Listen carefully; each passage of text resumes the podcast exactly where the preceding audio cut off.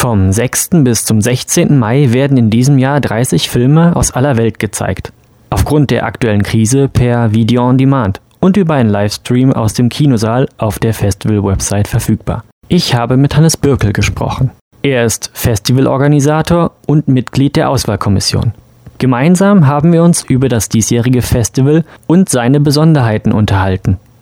Aber erst einmal, was macht das Festival so einzigartig? Das Schöne am Festival hier in den Räumlichkeiten ist einfach, dass die Filmschaffenden kommen. Das sind ja dann oft 20, 30 Filmschaffende, die kommen. Dann kommen Studierende aus ganz Deutschland und auch Europa.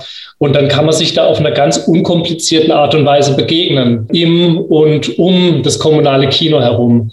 Und das ist was, was das Festival ausmacht. Also, dass man den Filmschaffenden auch so, sag ich mal, so auf Augenhöhe an der Bierbank, die vor dem Kino steht, begegnen kann und ohne irgendeine Hierarchie und unnötigen Respekt ins Gespräch kommen kann über die Inhalte.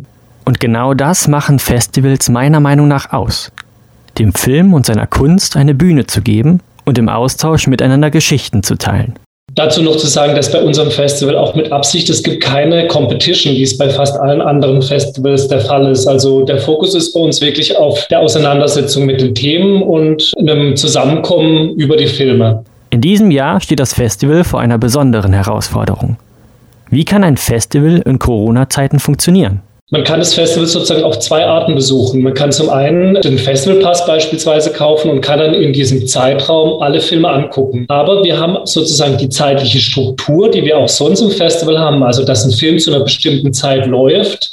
Das haben wir beibehalten und es gibt sozusagen aus dem kommunalen Kino hier, aus dem Kinosaal, der jetzt umfunktioniert wurde zu so einem Livestream-Set, gibt es sozusagen für jeden Film einen Livestream. Also da gibt es eine Anmoderation, dann wird der Film direkt gestreamt und im Anschluss gibt es ein Live-Filmgespräch mit den Filmschaffenden. So kann man den Festivalgedanken auch in den digitalen Raum transportieren.